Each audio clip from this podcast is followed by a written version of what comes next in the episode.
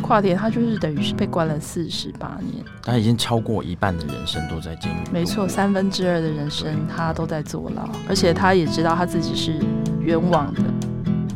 欢迎收听联合报直播的节目《远方》，和大家聊聊国际间发生的各种大小事。我是雷光涵，嗯、坐在我对面的是制作人玉红。大家好，这集节目想和大家说一个关于全世界被关押最久的死囚犯的故事，他叫做夸田岩，现在八十七岁，他在牢里已经待了四十八年，还极有可能是一件冤案。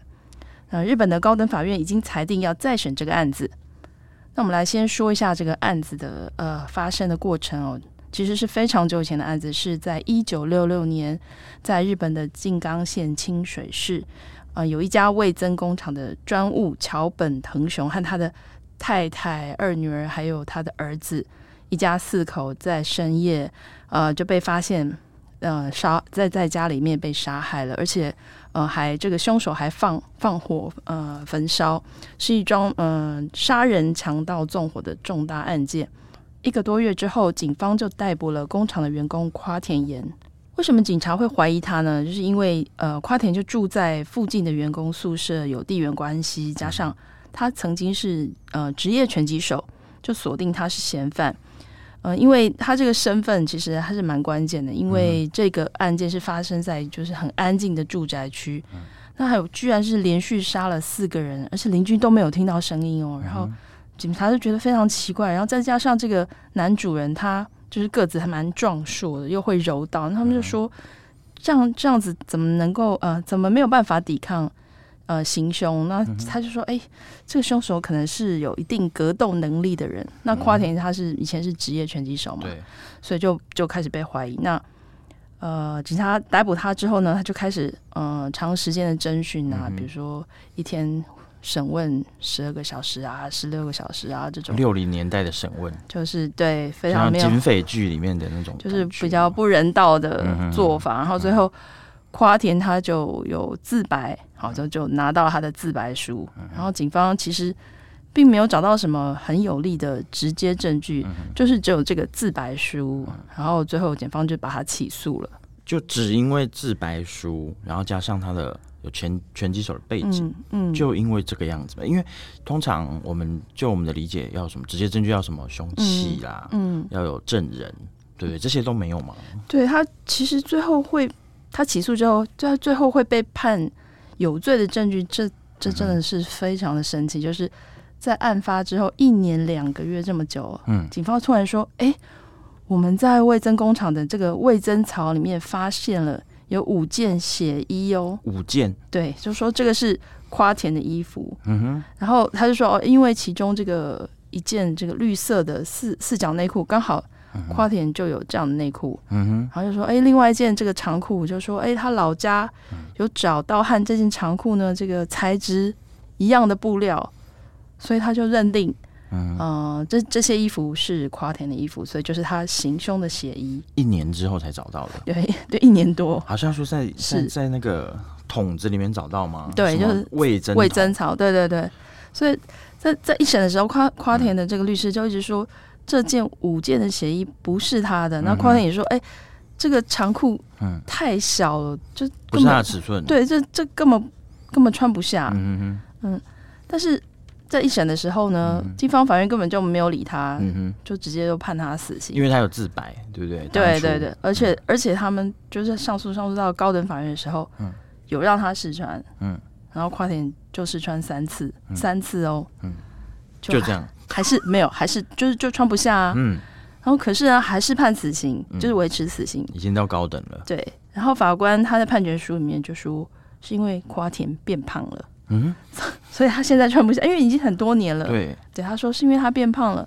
所以他现在穿不下了。可是律师就说，那你说他现在变胖穿不下，可是他嗯现在还是可以穿得下。他之前案发时他自己穿的哦裤不子，合理啊，就根本不合理啊！你就硬要说嗯，这是他的裤子。还有更离谱的是，因为那件长裤里面的内衬，它嗯就是有一个尺码条嘛，就上面写了一个 B 哦，英文字嗯哼 B。那法院在判决的时候就说，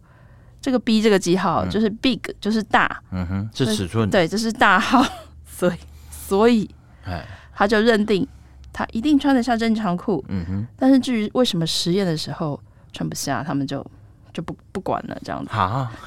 就整个过程大家就觉得很荒谬啊，但是一审二审都有罪，然后最后法院也判维持死刑判决，嗯，所以后来呃律师团就申请再审，嗯哼，当时的焦点就是这个证据，嗯，除了尺寸，它是不是血迹也有问题啊？对，就就像玉红说的，其实他们就是说，哎、就是血衣嘛，当代表嗯哼上面一血定、迹是关键嘛？对，对对，所以他就一开始他就说这里呃里面有一件白色的血衣，它上面右这个右肩上面有有一块嗯血迹是这个夸田的血迹，嗯哦，然后的其他血这个大量的血迹都是被害人的，嗯哼，那这样的感觉还蛮有力的啊，就是对啊又对啊有对被啊害人又有加害人嗯的血迹，嗯可是呢，呃，就是这当然再审这个经历很多，就是三四十年后这个 DNA 的鉴定技术哼，终于可以对啊列在证据之中。对，又比较发达了。那他律师团就找来了这个鉴定专长的教授，他就先要先首先他要克服这个，因为放在那个味增草里面啊，会变就质，对，不它会被味增污染，他就先克服了这个污染的问题，然后最后发现这个血迹。根本不是夸田的，也不是被害人的血，啊，所以都不是，是哪来的？也都不是。嗯对对，其实从头到尾他们都很怀疑是警方是后来捏造的是后设的证据，这样，对对对，但是他们、他们当然不敢这样说，他们当然只能对证明说，哦，这个血迹不是加害者，也不是被害，呃，不是不是跨田的，也不是被害人的血。那他们还模拟这个味增，就是腌这个血腌制血液的，真的去模拟血做衣实在里验面放了一年，对。然后他就发现，如果你那个裤子上有血，然后你把它放在一个袋子里面，再塞到这个草里面泡，嗯，其实大概只要二十分钟，那个裤子就是会变成那种味增的颜，就是颜颜色色这么快就染上去，对，，然后呢，血迹嗯呢就会变成深红色。哦，就对跟原本看到的颜色是不一样，，嗯对，就是可是因为警方拿到的他们出示的证据，那个裤子是鲜红色的，太诡异，对，就是那他的血是鲜红色的，就是根本都兜不起对啊来。对啊，就是你理论上你放了一年多，嗯嗯嗯应该是暗已经红，变成味增的裤子了，对不对？哦对对。那那然后这个有关这个尺寸啊，不是嗯刚刚讲对对对对第对，个嘛？哎，那后来这个律师团，他其实他是在再审的时候，他才知道，其实，在高检署的检察官，他有去向这个布料商调嗯哼，样本，同样的这个，对，然后就是看到说吊牌是有写 B 色，然后可见 B 就是不颜是尺色，寸，不是尺寸，然后而且其他相同尺寸的长裤条码是记在 C，嗯也哼，就是说 C 就是颜色嘛，它嗯哼它如果是大小的话，那应该也是 B，对它并不是，哦，对，但是一开始检察官都没有认定它就是尺寸，就是都没有提出来，就说啊，这个 B 是哦，是尺寸，嗯呃，而且这个律师团他们其实经历的还蛮辛苦的，是因为他们在再审第一次申请的时候，这个检察官呢根本不让他们嗯出示他们发现的新的证据，就他好像有嗯这个权利可以说你不能出示哼，OK，这个他们找到的这些实验啊什么都不哦就是他们做了这么多努力，对，但可能都不被采用，是是是。嗯那还有，其实还有发现一些，其实不止我们刚刚讲的这些，嗯其他、还有其他一些就是捏造的证据，哇，不止一件就对了，对，包括这个，因为他不是他们说他是强盗案嘛，嗯哼就说他们里面可能有钱被偷。嗯然后这案发之后呢，他们就在这个邮局就有收到一封呃一个信封，嗯哼，然后他写收件人是清水检察署，嗯就是要季节检察官的，里面装了呃五万零七百日元。五万然零后七百，嗯那为什么有这个信封出现？是因为跨田他在所谓的自白，嗯，他有说他把抢来的钱，嗯就给了一个熟识的女女性。嗯哼，那这个自白出来之后呢，诶，这个装钱的信封就突 然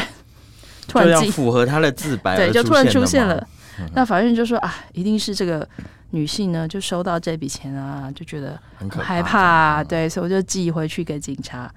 那可是律师就说：“哎、可是如果他真的很害怕，他就直接把钱拿去花掉就好了，不要被查到就可以了。嗯可是呢，他这个他们收到了这这个五万多块纸钞哦，嗯还要把它烧掉那个角角，就是有编号的那个角角， 每一张都把它烧哼，被掉，破坏的感对觉，，然后再寄 回去给警方。所以律师团就认为这些纸钞也有可能是捏造非。常可疑。对，因为他就是不想要被查到嗯这、这这笔钱到底是从哪里来的。号码就是不让人家追查这些东西，对对，就嗯就就是做的还蛮 很蛮明显嗯的。嗯嗯对，有这么多的证据，然后当然，因为他已经定验了，我相信律师团一定非常想要申请再审。嗯，然后整个时间会拉的这么长的原因，到底是为什么会这样？对，因为其实他们申请再审不算非常顺利，嗯哼因为呃，在这个最高法院嗯哼就是最高法判、院对就嗯。判回驳回他们在上诉之后，第二年他们一九八一年、嗯他们申请第一次再审，那没有十四十五年了，对，也就没有成功。嗯对然后他们又第二次再申请再审，嗯，然后这个都已经过了大概都都过了大概三三十几年了，这个哇时间就已经三十几年了。对因为他就一级一级的这个嗯哼法院一嘛。般人应该都已经绝望了吧？对啊，然后而且你想想看，你在这个坐牢的时候，嗯，是你是死刑犯嘛？对，你就随时不知道什么时候有没有明天都不知道。对，会来执行啊，因为嗯你已经定，就是已经定验了对，已经对定验了。嗯那这在申请再审的过程中，嗯有可能就就没有执这行个机会了就这样执行了也嗯嗯不一嗯定。那但但是他们第二次申请再审，那静冈的这个地方法院是裁定可以再审，嗯哼，而且在二零一四年的时候就嗯先把他放出来。其实这个也蛮特别的，因为基本上他是死刑犯，而且对啊他其实还没有被判无罪。对，就先把它放出来。那我觉得可能是因为跨田这个案子嗯，非常受到就是日瞩目本对社不会的对瞩目，嗯然后大家呃很多人声援他，觉得嗯哼这就是一个冤案。那只是只是因为这还没有经过正式的审理程序对嘛？那跨田他的这个健康状况也不是很好，关了这么多年，对，基本上我觉得是那种精神的压力实在是太大了，然后你就长期在一个呃小小的空间里面，对对对然后随时不知道早上会不会有人通知对对对对对，的那种嗯那种，压力。嗯那虽然他的一般就是可能你说什么高血压这种慢性病是还好，就是嗯还算好，但是主要是精神状况实在是很不好。嗯哼呃，因为他后来其实二零一四年他放出来，就是先获释之后，对，他就整个行为就开始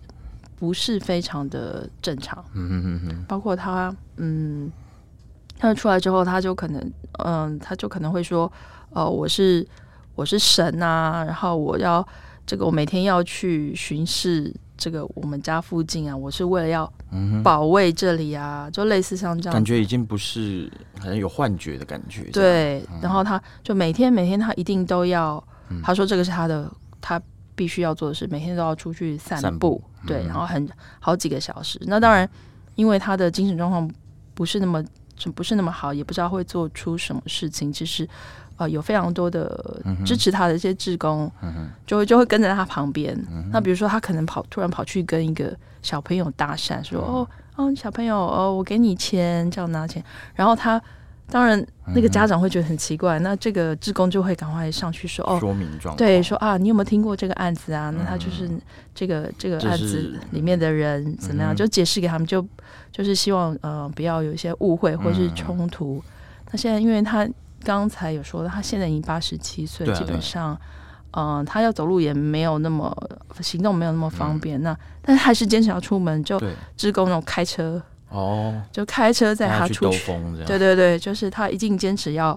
一定要出门。对，就健康状况真的很差。嗯那那跨田他就是等于是被关了四十八年，哼，他已经超过一半的人生都在监狱里度过。没错，三分之二的人生对嗯他都在坐牢，而且他也知道他自己是冤枉的。嗯哼，嗯嗯，经过了他们终于可以呃重审了，是不是？对，就再审，对，重对审。嗯那关键的地方到底在哪里呢？为什么过了这么多年，然后终于可以嗯，再审，而且这么多人在看，甚至已经不是日本了，连全世界都在看嗯这个案子到底会怎么发展？因为他其实就是来来回回，嗯我们刚刚说，呃，金刚地方法院他是说可以再审，对，嗯但是二零一八年又被高院驳回，然后呢，二零二零年最高法院又取消高院的裁定，嗯哼，然后一直到不知道，今年的三月十三号，就是二零二三年的三月十三号，高院又重新裁定说这个案嗯子要再审。你看时间，它拉了这么长，都是经过一就是就等于说是检方他就不停的，呃，就是 不停的抗告就对了，对，就对裁定不服，嗯哼，对然后在各个法院，不管都会有对各自每一己级的判法断，院，这样，嗯对，对对，就这样推来推去推来推去，然后终于在三月十三号裁定这个决定了，对，哎对对，但是大家又在说，嗯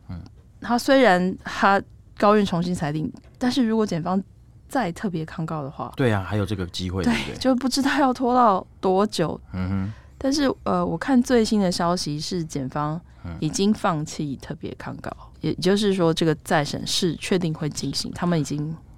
不再哼，不再对提抗告不了。再挣扎了。那检方的他的想法是怎么样呢？嗯，我觉得就是因为刚刚你说这个案子长呃长达了快要半个世纪，这个对，日本社会很关注，然后世界可能国外嗯也都在的也都在看这个嗯看这个案子。那很多人认为律师提出的新证据非常有力，嗯，那警方就就是检察检方就不要再有点像为了面子一在样，挣扎的感觉，对，你要对抗年纪这么大的匡田，你就不能让他在生前就得到 OK，就得到他就是让他洗刷他的冤屈。嗯哼哼当然，刚才这个玉红他也在录音前在说，其实经过这么多年，就嗯半世纪，对，从一开始到现在，好，嗯人也是根本都换了一批人，检警调、物对换新以制度，可真的能都已经真的跟四十年前完全不一样了，对不对？没错，嗯对。然后，而且我觉得有要必须要提的一个关键人物是，呃，就我刚刚嗯、我们有说，其实他有很多支持他的一些像对啊志对啊工这些，还有关键人物就是照顾他生活起居，就是他的姐姐，嗯就是他姐姐叫秀子，哼，亲姐姐，他小呃，他姐姐比他大三岁，也就是现在已经九十岁了。九十岁跟八十七岁，对，嗯那她这个她姐姐其实也是一个，算是用现代眼光看有点像女强人吧，就是她其实当时在工作上面，嗯哼呃，表现很好对，是一个就是她是一个很厉害的会计，然嗯后也获得赏识，表现很好，只是突然。嗯，弟弟发生了这样的事情，就是他们全家人都没有想到的。对，那一开始是呃，夸点他的妈妈，嗯，就是非常的支持他这个儿子，希望要替他伸冤啊这样子。嗯可是，他就后来就是他爸妈就是也都过世了，嗯那就是留下这个姐姐秀子。那秀子呢，她她其实一开始也是很想要支持对，这个支持这个弟弟，也是都会去常他常去、相绝对是相信他，，对他常常要去看他，嗯嗯这样定期去呃看他，然后给他给他零用钱啊，送他喜欢吃的东西。但是嗯支持他，对，可是呃，一九八零年那个法高等法院判决死刑定谳定之验后的，时候，他其实就有点崩溃，他就觉得哇，我这省吃俭用，然后这为么多了的努力，，对这么多的努力，嗯然后希望呃这个案子可以获得平反，嗯然后就就是就最后还是失败得了，到了不完全不想要的结果，对，然后他他其实就开始睡不着，嗯然后就是开始深夜酗酒，然后就是有点像酒哦，精对，他的人生就因为酒这精件成事瘾情，嗯哼，对，可是因为在后来，在一九九零年嗯代，这个跨田的，就是很多呃支持他的人，这个平反运动的人越来越热，那嗯这个、这个后援会吧，有对，点像对后援会的支持他的人越来越对，就多了，会打电话来，当然就问他，就问秀子啊，然后跟他问一些事情，然后可是秀子她觉得说，每次人家就是这些志工啊，要来跟他商量什么事情，他自己就在结果他酒自己醉却状态，对他觉得这样子真的太对不起对别人了，嗯他就觉得哎，我应该怎么讲振作起来嗯吧，对振作起来，他就就是戒酒，然后呃，他的生日愿望就是说我希望能够看到弟弟再生，哦而且呃获判无罪。其实对他来说，就是、嗯既然是冤案，你不是只有获得再审的机会而已。对对对对我觉得重点就是我要告诉大家说我。他他没有做这些事情，嗯哼，过了这么多年，对他的他就是他的愿望，从一开始抱着希望，对，后来绝望，嗯然后因为大家的支持，他又开始重拾他这个嗯人生的目标了，已经变人生了，对，对，呃，当然这个这个呃申请再审这个跨嗯年这个是真的是比较一个特别的案例，因为时间也非常的长。嗯然后嗯，我们也也在说说另外一个司法的案件哦，对就是哼，也是是时最间很长的，对，不就是就是近四十年前的案子，嗯哼只是说最也是一个近冤案，对对不，对，只是最近有一个一个突比较破重性大的决进展定，就对是不对呃，在一九八四年，嗯哦，在滋贺县、有一个经营酒店的一个女性突然下落不明，就找不到了。嗯然后结果第二年，她的遗体还有这个，她本来有一个手提的保到险了箱第，二年才发现，对，而且就是在他的可能住的这种小镇，嗯在不同的地方被发现。那就几年后，这个酒店的常客叫做板垣宏，嗯他就说，呃，就被警察以这个强盗杀人罪逮捕。嗯哼，那板垣他他也是，他其实一样，他就是在侦讯的时候、就是嗯自白，自白，因为其实也是没有证据，对，对，就是自白的时候，他就他说说他有犯案，就嗯可是这个他，但正式审判的时候，他就就当然就在庭上就说，我就是被刑求，然后而且还嗯他说不是自愿的，他写不是下这自些愿嗯，而且就是警察就什么，就是把他椅子踢翻啊，或戳他很，具体的那个，就是拿什么铅笔戳他的头啊，嗯然后他后来其实他就说到后来，关键就在于有一个刑警就说，就有点威胁他，就说：“哎，你女儿就是不是要快要结婚了吗嗯哇？嗯哎，我还蛮想去，就是打扰一下你女儿未来的夫家。这么可怕，”啊对，板垣他就他觉得说，肉体可以忍耐，对，呃对我的攻击也我可可以以，但是对自己的女儿，对不对？没错，他就是他就很不想破坏他的婚事，他后来他就签了这个所谓嗯他的就认自白罪说，嗯嗯，对对，那这个后来法院就地方法院就先做判决嘛，对他就说，哎，这个自白呢，嗯虽然可能是这个刑求逼供，不可以相信，嗯，但是他说这个酒店的桌子里的镜子，嗯，有这个板垣的指纹，嗯所以这个这个算间接证据，就对表对示说我我有的确你在有，你在现场，嗯，但是问题是，他就是那里的常客，常客， 对，所以他就被判了无、嗯无期徒刑。那当然就是上诉什么的，然后都就是都被驳回啊。然后在可是，一直到这个二零一一年，嗯他因为他被判无期徒刑嘛，就被对被关关关。然后到二零一一年的时候，他在七十五岁的时候不幸嗯就他就在服役的，就是在服刑的期间就病死了。嗯，他已经过世了，他过世了，但是呃，他的家人其实对这个家人来说，他们最不甘心的就是自己的爸爸，嗯嗯、被就是被冤枉嘛，对，对他们就是申请再审，嗯，他们就是一直很努力很努力，然后就是终于到了呃今年的二月底的时候，嗯，这个最后高等法院就说哦，我要这个地院说重审这个再审的决定，他们觉得是可以的，他们认定嗯关键他已经的过，对他虽然他已经过世了，嗯但是他们是认为是可以再审，当事人已经过世了，但是这个案对件他们愿意再审，是他是不是有找到什么新的东西呢？对，因为他们就说，因为呃一开始有一个这个板垣，他有说他那一天案发那一天，他是在朋友家，嗯喝酒就喝到天亮，但一般这种的对所谓的证人会比较薄弱一点，对不对？对，然后就是在这个这裁定书，他就说板垣他他他那时候他在审判的时候，他就说他那天案发当天他是在朋友家喝酒、嗯嗯喝到天亮，但是就是警方根本都不理他对这啊样子，但是后来就得到了一个新的录影证词，就是他朋友嗯就、就说他作证说，他有影诶，片，他嗯的确、他当时是在我家，那这个当然法院是说这个已经是没有办法当成直接的不那个嗯不对不在场证明，但是的确检方可能在调查的时候是有一些瑕下疵次没有对采信对这件事情，对对对没有列入考量，呃，就是还有一个就是石斑，那时候石斑就说嗯被害人是平躺的，可是板垣他的证词是说，哦，他他把他手绑起来，嗯然后让他把他杀害之后让他侧躺，就是他的自白自白证据跟法医那边的证据是是兜不起来的，嗯是兜不起来的。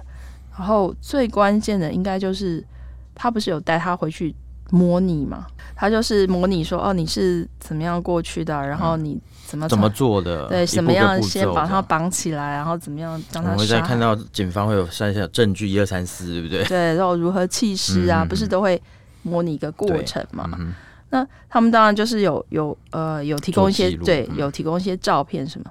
呃可是呢，因为当时那个年代嘛，还没有就嗯没有是数位相机，对他就是用底片胶卷记对录胶下来卷相机，然后他们就是去找到当时的底片，就发现你你你你胶卷的话，你就是连续的，对不对对对，就发现哎，诶他是怎么犯案过程？他可能有一张他在发现这个、嗯这个动作的时候，他手上没有拿东西，他下一张就又拿了一个这个好像是模拟被害人的人偶，嗯同样一个动作，然后再下一张又换成 是没有拿东西的。这这个顺序很怪，对不对？对，因为他就说，他们就强烈嗯怀疑是在有点像练习，在呃练习证证据练习证据这样顺序对，排下他就来，嗯觉得是警方就在指导嘛，就说、哦，你应该这时候应该是这样，所以他不知道，警方教他，是，嗯，所以但是他最后他只有提出这个哦练好，的，他只他只冲对出来练好的部分对他就拿出练好的照片，哎、看起来好嗯作为像证据，嗯作为证据，包括说这个这个表演照啊，这个表演的呃照片啊哦，还有很多这个还有那种补拍的啊、比如说， 对，哦嗯已因为经他离开了，对然后应该就是要去的路，但是他那个照片可能是回来才拍的嗯哦，之类的，嗯对，然后然后所以检方那个这个法、嗯法院就觉得说，这整个证据就是有新的证据对让支持嗯他的们，确可疑。嗯嗯，就而且我在想说，如果是现代，大家就没办法了吧，因 为数位相机，你就会不知道他的对顺序，对不对？ 对，数位相机可能就就把那个原始档案就被对啊，对啊，对，那这这也是发生在以前才有可才有可能有这个证据的出现，对不对对？对对对，然后当然这个是这个为什么这个死后可以获得重审机会，为什么这么受到瞩目是？对因为这个是日本战后史上第一次，呃，这个案子已经到了高等法院阶段，嗯然后而判定的这个死后再审的案子。哼，而且当事人已经过世了，对不对？对，但是但是那个我看最新消息，他们是说、他们还要抗告，就是了所嗯哦，以检检方没有放弃，还没有，放弃。嗯，日本其实这个死所谓的死后再获得重审机嗯会，这当然不是第一次了，但只是说这个因为是到高等高等法院，其实在一九八八五年曾经有一个案子，就是在德岛地方法院有一个案子，就是嗯哼这个当事人他已经过世之后六年，嗯获得再审的机会，而且是判被判无罪。是成功在对审成然后功无罪的，对对对，嗯然后那个那案子简单说一下，其实就是一个一个呃开了一家好像是类似什么卖电器的、嗯哼，电器行，他这个老板被杀，嗯然后他的不能算妻子，应该是情妇啦，一起哦住的情妇，呃，他也受伤，嗯但是最后这个情妇被指控，哼，他的嫌疑最大，对，是他杀的，然后还有两个店员嗯得到两个店员的作证，那只是最后翻案是因为这两个店员就是有承认说他们是被警察就是强迫只叫他们指哦控，作对为对证的概念，对对对，然后这个就是被判，当时这个人他是被判十三年， ，OK，对，然后假释出狱，只嗯是说没有等到他的。怎么讲？最后没有等等，没有得到他的清白了，在他死前。哦，对，在精神的层面上，嗯然后法律制度的层面，还有家属的心理层面上，但还有一一个角度，我觉得还有现实层面的国赔问题。嗯，像这些冤案所带来的成本，然后是不管是时间，然后金钱的部分，是不是也是整个国家的人民所必须要负担的？像刚刚提到，像德岛的那个案件，嗯即使它的年限年比较短，但是它是成功发案的，它的国赔是多少钱呢？对我查的资料是，呃，这个他有给他的女儿最后国赔，因为他被关了四千多天，然后最嗯后国赔是三千两百三十五万日元。哇，也是的很赔大的偿一笔数目。对对，但是真的、嗯对，但是就就像玉红说的，这个这个可能金钱是其次，主要是在他们会觉得他们的名声名誉，嗯对对对对跟对对可以获得呃能够获得清白，嗯这真的是最重要的。当然，今天说的这么多的这个有关日本的冤案的故事，并不是要来批评日本的司法的问题，因为其实，在台湾也是一样，嗯，有有不少的嗯哼，类似的冤有案有有嗯啊，对，努力在平反。那可能第一个是。呃，每个人在每个人的角色上，他有他自己的压力吧。比如对啊嗯说，检方、警方，他有破案的压力，然后希望找到嫌犯，那可能会用不嗯比较不适当的手段，而且在那个年代在那啊个，时空背景下，对你没有对什么录影什么，也没有高科技的办案，对对嗯对，那当然，呃，唯一欣慰的是现在这个科技越来越嗯辅助的发方达，式嗯然后所以相信这样的事情可以嗯会比较少一感谢收听这一集的远方。如果大家喜欢这样的节目内容，也欢迎留言或是小额赞助鼓励我们一下。